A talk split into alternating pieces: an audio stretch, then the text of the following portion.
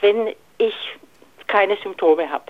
Das gibt's ja. Und trotzdem infiziert bin, aber davon keine Ahnung habe.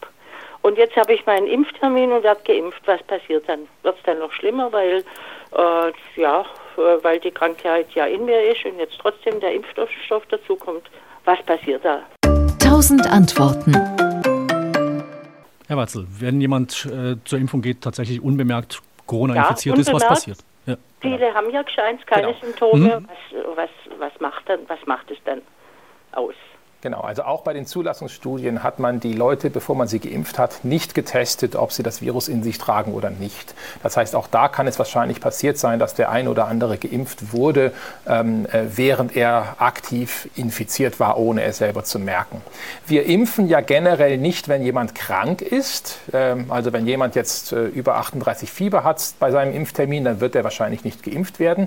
Der Hintergrund ist, dass durch die Impfung natürlich eine Immunreaktion ausgelöst wird und wenn das Immunsystem schon mit was anderem beschäftigt ist und sich da schon richtig ins Zeug legt, dann will man nicht noch zusätzlich das Immunsystem durch die Impfung belasten.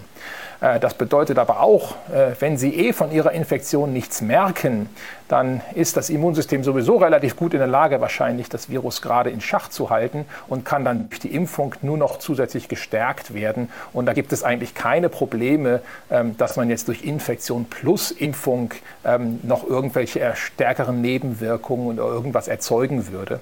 Also äh, da kann man eigentlich Entwarnung geben. Das ist eigentlich kein Problem. Okay, sehr gut. Also was man, was man vielleicht sagen sollte, was natürlich immer wieder passieren kann, ist, dass sich Leute innerhalb von wenigen Tagen nach ihrer ersten Impfung noch infizieren. Und da muss man einfach sagen, der Impfschutz, der baut sich ja erst langsam auf und der ist halt erst so ungefähr 14 Tage nach der ersten Impfung wirklich wirksam.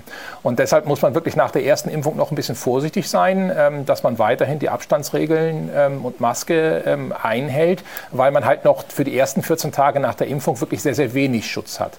Aber ähm, die, die Sache, die Sie ansprechen, geimpft, während ich das Virus schon in mir trage, hat keine Probleme.